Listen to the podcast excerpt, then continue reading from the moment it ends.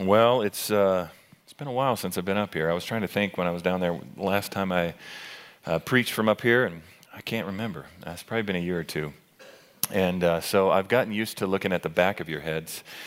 Uh, maybe you don't recognize me. I'm kind of familiar with the side of your face, maybe the back of your head. So it's good to see your face this morning. And uh, I, like Paul, Martin, look forward to the gathering of the saints on Sunday as we minister our gifts to one another. So even if I don't look familiar to you, and there's a reason why, most of what I do uh, here at LVC is done on Monday through Friday in the basement of the church. So if I look a little pale, it's because our office has no windows below the stage here. So um, that's probably why I don't look familiar to you. No, but I do have the joy of leading uh, what we refer, we refer to as the West Institute. It's a ministry birthed from this church, of this church and it's a partnership with Shepherd's Theological Seminary, and it's our heartbeat to train and equip not just believers going into ministry, but every man and woman, uh, equip them with the scriptures, that their life would be lived in response to God's word. Uh, another aspect of what we do, sometimes you'll hear Paul mention this, but you might be unfamiliar of it, and I kind of want to preach uh, from this area uh, this morning. But uh, my wife and I have the the blessing of walking alongside of others in this church, along with uh, uh, a few other families, and we walk with fellow believers through difficult uh, seasons of life, through uh, struggles of sin, and some refer to this as counseling. I like to just simply refer to it as this walking alongside of one another. And we meet with individuals, uh, we meet with families, we, we handle married couples and the like. And What's interesting is uh, those involved in that process uh, tend to be acutely aware of a few, few things. One, and chief among them, there's several things that they seem to be aware of, but uh, that there is a brokenness in this world, and also the destructive nature of sin. They're, they tend to be very aware of those things. And uh, from, from that vantage point, I'd like to um, preach to you from God's Word this morning. And, and before I do, I'd like to just talk about some of the things that we see as we do life with people in our midst. This isn't talking about you know, the, the church at large, but some of the struggles that are present in the lives of, of believers in this church. We, we see sexual immorality destroying individuals and couples and families. And I'm talking about all forms of that, whether that's pornography or adultery, you name it. There's so many variations of that, and it's destroying people and families. We see strong desires to obtain and to keep the things of this world, and people who have set their hearts on that are chasing after that, and it's destroying their lives. It's, it's sad to watch. We also see folks who speak to others in anger on a regular basis.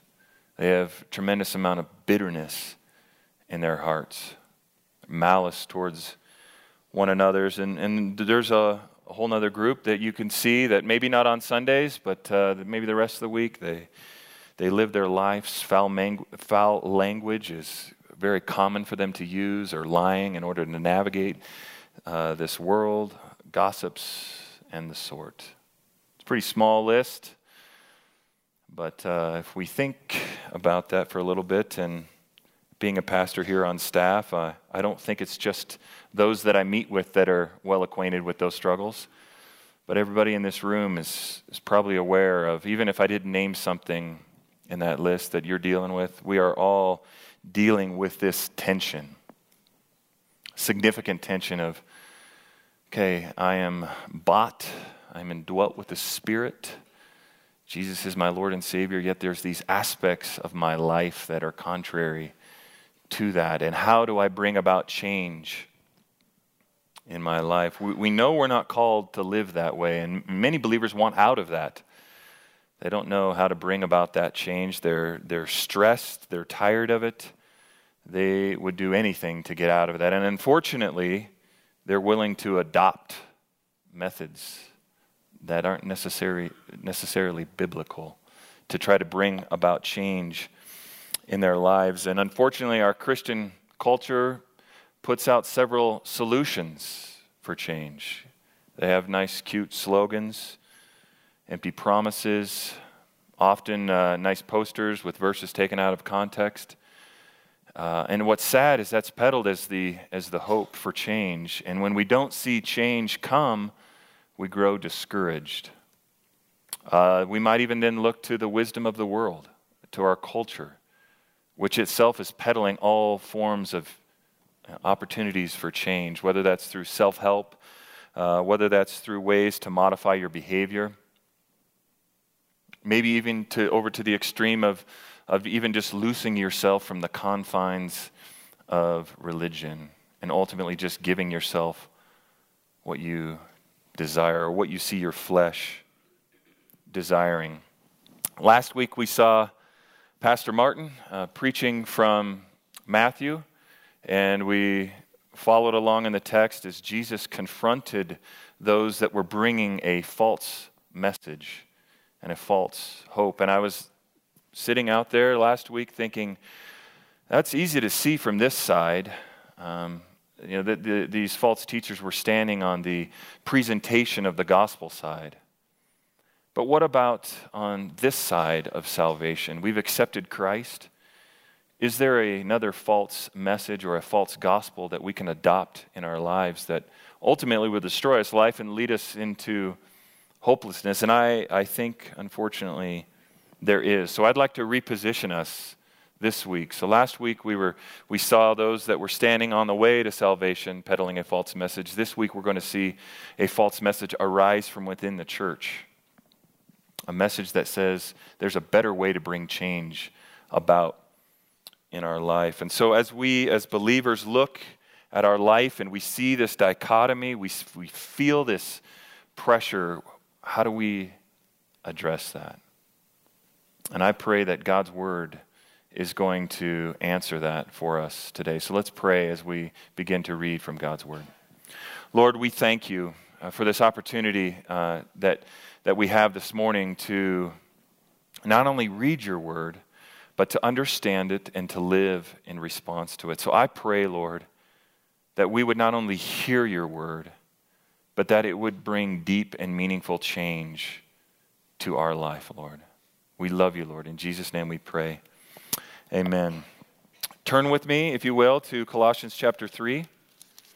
And as you turn there, I'm going to be focused mainly on uh, a few verses, verses 12 through 17, but I always think it's really important that we understand where we're landing and to kind of paint a little picture of where we've come thus far in these three verses. So, if you would spare me a few moments, I would like to kind of bring us up to where we are as we seek to address this question of how do we actually bring about biblical change in our life, and ultimately, what's the cause of biblical change in our life. You see, um, this church, Paul is writing to a group of believers, this church that has been established in Colossae, and he is well acquainted with them, and he's well aware that they are uh, believers in every uh, sense of the term. You see, uh, Paul set up shop in Ephesus for three years, and it was during that time that he was teaching uh, daily in the hall of Tyrannus. And it says there that the gospel was going out and churches were being planted in Asia. All of Asia was being reached with the gospel. And it's our belief that during that time, uh, a man who is called out in this uh, text here, named Epaphras, likely was at Ephesus. We have record of him being there and took that message to Colossae. And there was a, there a church established. And Paul uh, commends them for their faith. So these aren't uh, uh, Christians that are walking poorly with the Lord. These are Christians who love the Lord and are pursuing the Lord uh, to, the, to the best of their ability. Years later, after this church has been established, Paul is in prison. This is roughly three to four years later. He's in Rome in prison, and word comes to him that a, a, a message, there's a group of people who have brought a false message into the church here at, uh, at Colossae, saying to the Colossian believers, No, there is a better way to see change in your life. And Paul is aware of some of the struggles that are going on uh, in the life of the believers in Colossians. He even calls them out for this. He doesn't uh, shame them over this. He makes a list of some of their struggles and he says, No, no, no you don't bring change any other way but then one way. And we're going to get to that way in just a minute. But in, in chapter 3, he labels some of the struggles that are going on in this church. And I'd just like to read them for you. They're verses 3 through 9. He identifies sexual immorality, impurity, passions, evil desires, idolatry, anger, malice, slander, lying, and obscene talk. Sound familiar? And uh, as I was sitting uh, last week in the pew just listening to Pastor Martin, uh, I was reminded that though there have been false messages, often they're repeated again and again uh, in our world to different generations. And this false message that was being pushed in this church was that, yes, these, there are issues in your life, but there's a different way to bring about change that is different than the gospel. There's a better way of doing it. And it has three categories. This false message was kind of contained within three different, uh, sometimes related categories. And I'll summarize them for you. First was a form of legalism. This whole idea of don't do these things and do these things. And right, legalism is this man centered approach to bring about righteousness in our life. Another branch of this false teaching, this false gospel, was this way of asceticism, of, of inflicting ourselves with pain or harming our body in order to bring about the results that we want. Another form was this mysticism or this religious experience, a belief that angels could usher uh, you into the presence of God, and with that came visions and a deeper, more profound experience with our Creator, that that would bring about change for those in the church uh, at Colossae. And he says, no, none of these things have any value in stopping the indulgences of the flesh. And so by the time we get to chapter 3, he begins to tell them what to do. He's, he, in chapters 1 and 2, reminds them of the supremacy of Christ all that they have, that they have been bought and rescued and redeemed. He reminds them of that. And then in chapter 3, he instructs them what to do. The first thing that he tells them to do in verse, verses 1 and 2 is to seek the things that are above and to set their minds on the things that are above. And he's going to explain here in a few verses where we are, what that looks like. And then he's going to tell them to put off their old ways. And that's where he labels those things that, they, that, are, that are present in their life. He tells them to put those to death, those things that are earthly in you. And then he gets to verse 12, which is where we will pick that up. And so he's told them to set their minds and their hearts on the things that are above, to set aside, to put off these, these earthly things that are in them. And then he's going to tell them to put on. So let's read these passages. We'll just read the, the section of Scripture in its entirety, and then we'll kind of break it down a little bit, one verse at a time. He says, Put on then as God's chosen ones, holy and beloved, compassionate hearts, kindness, humility, meekness, and patience bearing with one another, and if one another has complaint against another, forgiving each other. As the Lord has forgiven you, so you also must forgive. And above all these, put on love, which binds everything together in perfect harmony. And let the peace of Christ rule in your hearts, to which indeed you were called in one body. And be thankful. Let the word of Christ dwell in you richly teaching and admonishing one another in all wisdom, singing psalms and hymns and spiritual songs with thankfulness in your hearts to God. And whatever you do, in word or deed, do everything in the name of the Lord Jesus, giving thanks to God the Father through him. Let's just take this a verse at a time. And I honestly, there, you know, I could say pretty much every passage in Scripture is one of my favorite passages. There's so many of them. But this passage speaks to what biblical change looks like in profound ways. And I pray that you would uh, read it often, and not just these verses, but you would read the book of Colossians. It takes about 20 minutes just to read the whole book in one setting. And I'd encourage you to acquaint yourself with it because the, what Paul was dealing with in this culture translates to what we're dealing with in our culture today. So let's look at verse 12 first. And, and verse 12 is really looking at what we should be doing. He has told them to, to think of the things that are above, set their minds and their hearts on the things that are above, to put off these old ways.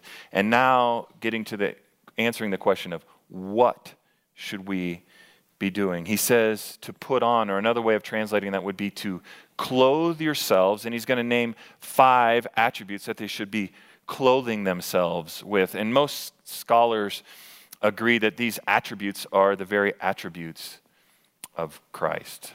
So he says, put these things on, but he doesn't just leave it there. Before he gets to those, he identifies a couple of really important things that uh, are very meaningful to us. And if we don't spend some time to take notice of them, we'll be missing one of the key elements that actually brings change into our life. He says, Put on then as God's chosen ones, holy and beloved. And maybe these terms or phrases don't jump off the page to you, but uh, this concept of a chosen one is a very precious term used throughout all of the scriptures. God often speaks it of his chosen nation, Israel. And here, in a very Gentile setting, he's applying this unique term to those who know him. Those who are of true, they're true believers who are struggling with these issues in their life. And he's, he's saying, he's making an identity level statement here. He's saying, You are chosen, and because you are chosen of God, you are holy and beloved, meaning you are set aside, you are special, and God's affectionate love is placed on you. So he starts with their identity, who they are in Christ. And then he says, Because of who you are in Christ, clothe yourselves with these attributes. Okay, he's going to name five attributes, and as we read through these, um, they're, they're hard to sometimes see the difference between them. And, and I think it's helpful if we look at them kind of like a Venn diagram. You remember that from like uh, ninth grade science class, right? The Venn diagram, the circles that overlap, right? Uh, if you see these five attributes, one overlapping the next, and then there is going to be a sixth one, which is going to come in a few verses, and it's going to be the common thread that ties them all together. So let's look at these attributes that they are supposed to be clothing themselves with. He says to clothe yourself with a compassionate heart. And I wish we had more time uh, than we do this morning to, to break down each one of these. You could probably do a sermon on each one of these. Uh, mo- most of them are connected not only to the New Testament, but these concepts are derived from the Old Testament.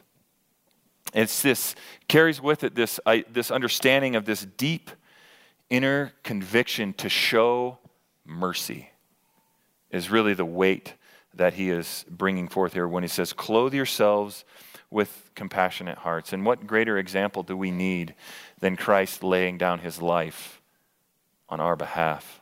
This deep conviction to show mercy where it's not always deserved. They are then to clothe themselves with kindness, or some uh, translations translated with goodness. And this, again, is a, a word that's used throughout the scriptures to talk about the goodness of God, and often in very tangible ways. As believers receive blessings in their life, they, they talk about them as the goodness that they have received from the Lord, these very concrete ways in which God shows his affection. And so they're, they're supposed to clothe themselves uh, and, and give to one another these undeserved blessings. They're to be known to carry these attributes. Next is humility, and this, uh, we don't need to say much more than this is ultimately modeled for us in Christ. Philippians chapter 2 is a, an entire passage of Scripture, an entire chapter written about Christ condescending, hu- humiliating himself to man. Though he was in the form of God, he took on flesh right? He humbled himself. And that's an attribute that in the Roman world was not looked upon well. It was actually spoken against. You don't humble yourself. That's what a servant does. But Christ models that. And here we are called to clothe ourselves with humility. The next one is with gentleness.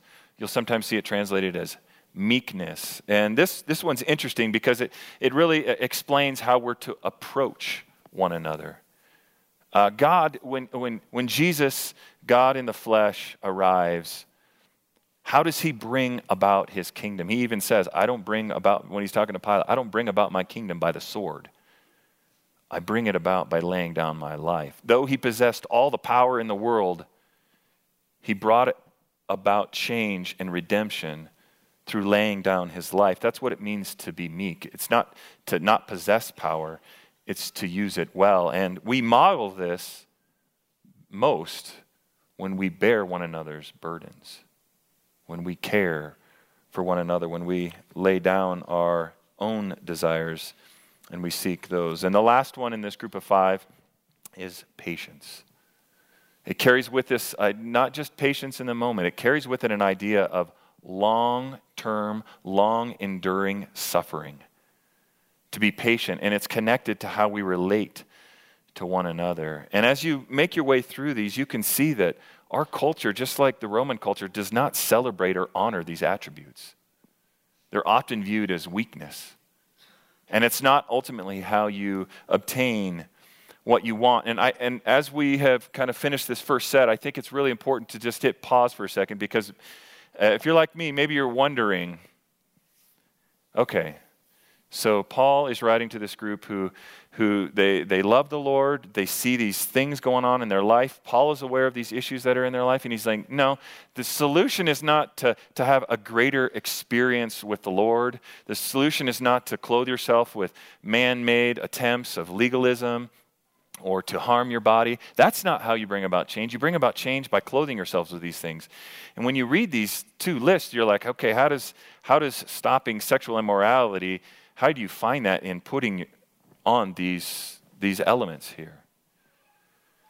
Well, if you take a step back and you actually look at those lists, one of the first things that should jump off the page of you when you're in verses 5 through 9 of chapter 3 is all of those issues arrive with a focus on self.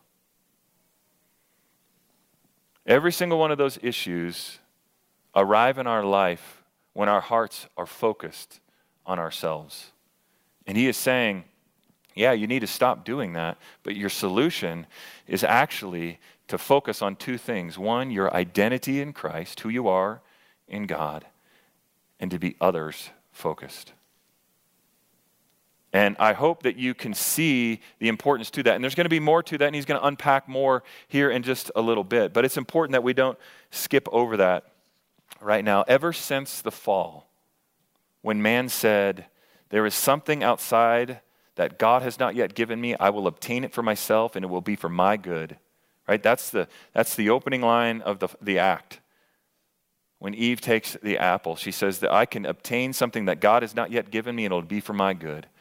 From that moment going forward in human history, we have sought everything with an independent spirit against God and to soothe ourselves with everything that ultimately we're trying to bring ourselves. And you look at that whole list, all of that is connected to a worship of self.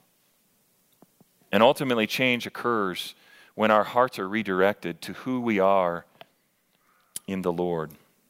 Let's look at verses 13 and 14. So, in verses 12, we were looking at what we should be doing. We should be clothing ourselves with these things. Now, these, uh, these verses are going to be d- uh, describing for us how and when we should be doing what we're doing. Does that make sense? So, we're supposed to be clothing ourselves. Okay, so when do we do that? And I appreciate these verses so much because it would be easy to say, okay, great, I have no problem clothing myself with these attributes as long as the people in my life are in agreement with me. There's not d- difficulty arising from any sort of circumstance or person in my life. But verses 13 and 14 tell us how and when we should be doing these, this, this act of clothing ourselves, or as uh, the ESV translates it, to put on these garments. It says this in 13 You're to do this bearing with one another, and if one another has complaint against another, forgiving each other, as the Lord God has forgiven you so also you must forgive one another. So it's not just in the good times that we clothe ourselves with these attributes. In the, it's actually in the midst of difficulty. And so these two adverbial phrases here tell us exactly what we should be doing and when we should be doing it. As we clothe ourselves, we bear with one another. Why? Recognizing that we're not yet perfect. And we forgive one another. And he identifies that there's going to be complaints, both you sinning against someone else and others sinning against you. So when we see sin in our own life or sin in our marriage or in our relationships, how do we ultimately see change? One is we clothe ourselves with the identity of Christ, but then we prepare ourselves to forgive one another and bear one another's burdens. To me, I think we have missed uh, this in significant ways in our personal lives and in our relationships. We forgive because we have been forgiven. And then he gets to the last attribute of all, the sixth attribute. And in verse 14, he says that above all, put on love, which binds everything together in perfect harmony. And the word he uses here is agape, and it's, it's super instructive, and it, it's really helpful when we understand it, how it ties them all together. It's the common thread that runs through those five characteristics. Agape love carries with it this understanding that it is a act of the will. It is a choice to do something to someone who does not necessarily deserve it. And so we clothe ourselves with these attributes, with Christ being our chief example of the one who laid down his life for us while we were his enemies.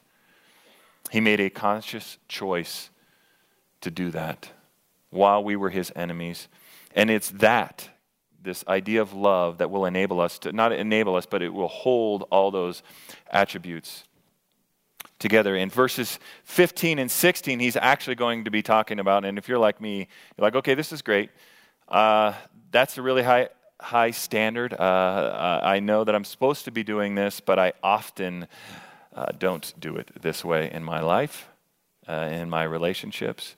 So, verses 15 and 16 to me are the, the two most important uh, verses in this whole passage. They unpack for us what enables us to do this. And they're really ultimately, I think, going to help us understand what it means to set our minds. You remember back in verse 1, Paul says, Set your minds, set your hearts on things that are above, seek those things. Well, he didn't leave them uh, without instruction on how to do that. It's not just some sort of idyllic poster statement. He tells them exactly how to do this. He says, Let the peace of Christ rule in your hearts to which indeed you were called into one body, and be thankful. And in verse 15 and 16, he's going to have two very unique phrases. And if you're in the commentaries and you're reading them, uh, you'll see they're kind of all over the place. They don't really know how to take them or interpret them. Like it says the word of Christ, it says the peace of Christ. These are unique phrases. Paul doesn't use them in other places. But uh, we just got done with a class in hermeneutics uh, in the West Institute, and one of the best ways to read your Bible is through context. Paul isn't hoping that some other letter would arrive from some other author that might explain what it mean, what the word of Christ means, or what the peace of Christ means. He tells them earlier uh, in verse or in chapter one, in fact, what he's talking about, and he's just hearkening back to what he's already uh, said to them. So turn uh, to chapter 1, and we'll under, he'll help us understand what the peace of Christ is. Chapter 1, look at verse 19. I want you to have your finger on it so that we will all see, and it's going to go through 19 and 20. For in him all the fullness of God was pleased to dwell. He's speaking of Christ here. And through him to reconcile to himself all things, whether on earth or in heaven, making peace by the blood of the cross. So, what is the peace of Christ? It's another way of emphasizing the gospel, it's another way of saying the gospel. And what does he say? He says, Let the peace of Christ rule in your life. And to me, this concept is significant. It's this understanding that we are now, as believers, in a right relationship with God that we understand who He is, we understand our purpose on this earth, where our value comes from, what we're supposed to be doing with our time, our efforts, and our energies, what our affections should be set on. We have been restored in our relationship with God. So we have been redeemed vertically. And he's saying now that should rule in your life. And the word there, uh, ultimately means it should determine what you do. So, because we are rightly related vertically, we can then rightly relate to things horizontally. I don't have to use anger to get what I want. I don't have to try to find worth in value in pornography, or you find worth and value in sexual immorality, or a, an attempt to control. Or look at that whole list, it's a pursuit of self.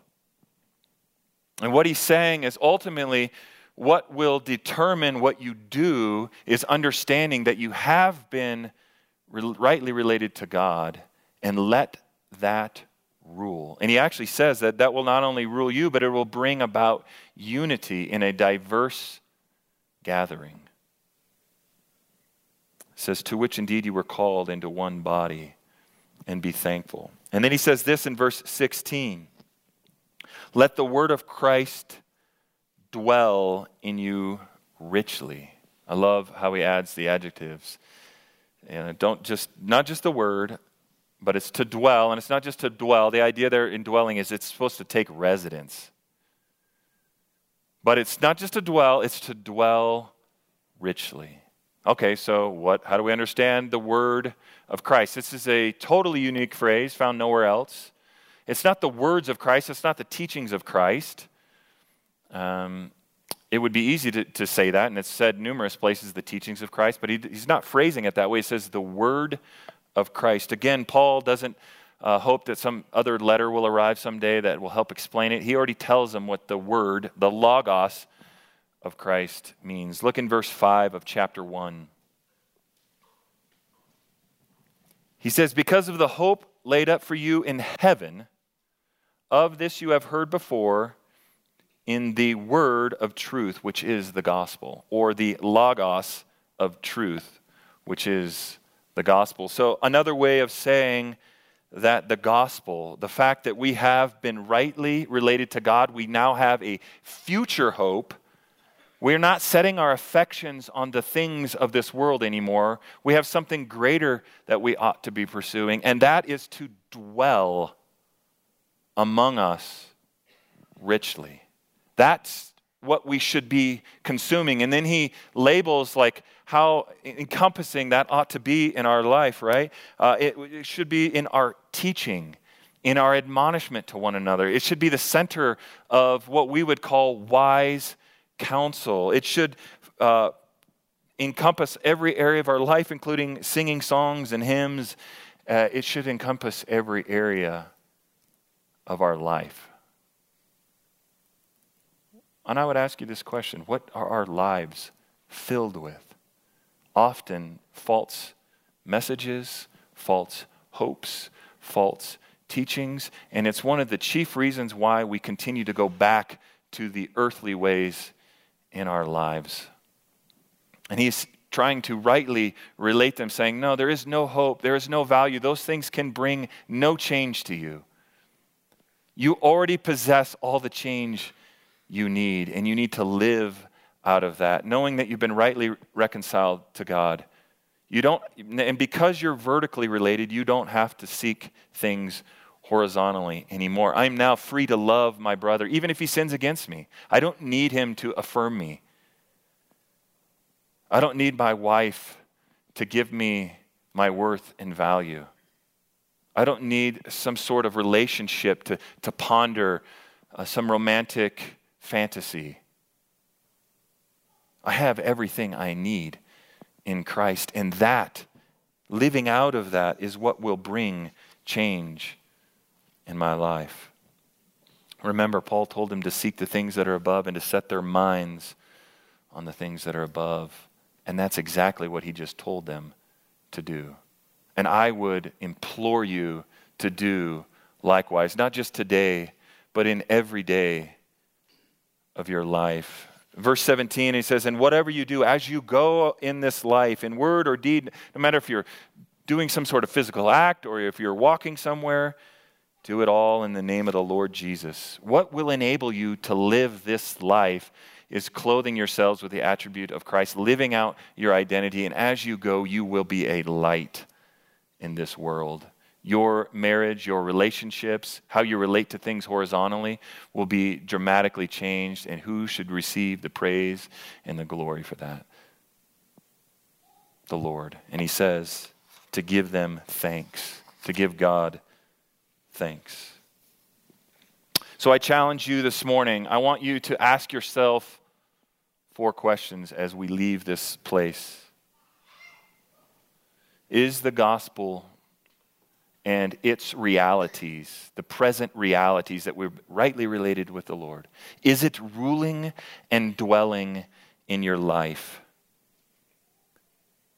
Two, I want you to ask yourself this question Am I clothing myself with the attributes of Christ? Three, while I'm clothing myself with the attributes of Christ, am I bearing with and forgiving others? The last question I want you to ask yourself, not only today, but the rest of the life, the rest of your life, is Am I seeking horizontally what I've already been given vertically? Then, as we move beyond just asking ourselves those questions, I want, you, I want us as a corporate body to consider some things this morning. Are we exhorting one another to clothe ourselves with the attributes of Christ? Or are we simply giving the world's counsel to one another as we see problems in relationships, whether you're single, you're married, doesn't matter? Are we just offering the wisdom of the world to one another? Are we giving each other platitudes? Or are we teaching and admonishing? And that word admonishment is a good thing. It's to correct. It carries with this idea of correction. It's my prayer that not only would the gospel rule and dwell in our personal lives, but that it would define how we gather together in this place. Maybe you're here today and you don't know the Lord. You're probably well acquainted with several things that uh, might need to change in your life, and I just want to be honest with you. You don't possess anything that can bring about true change. You can modify your behavior. You can try to uh, give to one another uh, different things. But ultimately, everything that is not rooted and grounded in Christ will expire. You can only love so long when it's not rooted in Christ. All those attributes will expire. There's no way to sustain that over time. So if you don't know Christ this morning, we'd love to, to share the gospel with you. You've seen some of it here this morning.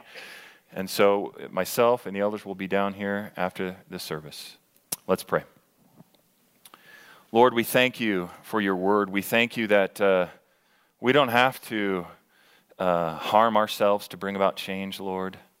We thank you that you have made change possible and that we have a hope, one that is not connected to this world. I pray that our affections and our hearts would be set on you this morning, Lord. Pray that as we clothe ourselves with you, that we would understand that we are now rightly related to you. Therefore, we can rightly relate to one another and we can rightly relate to the things of this world. We love you, Lord. In Jesus' name we pray. Amen.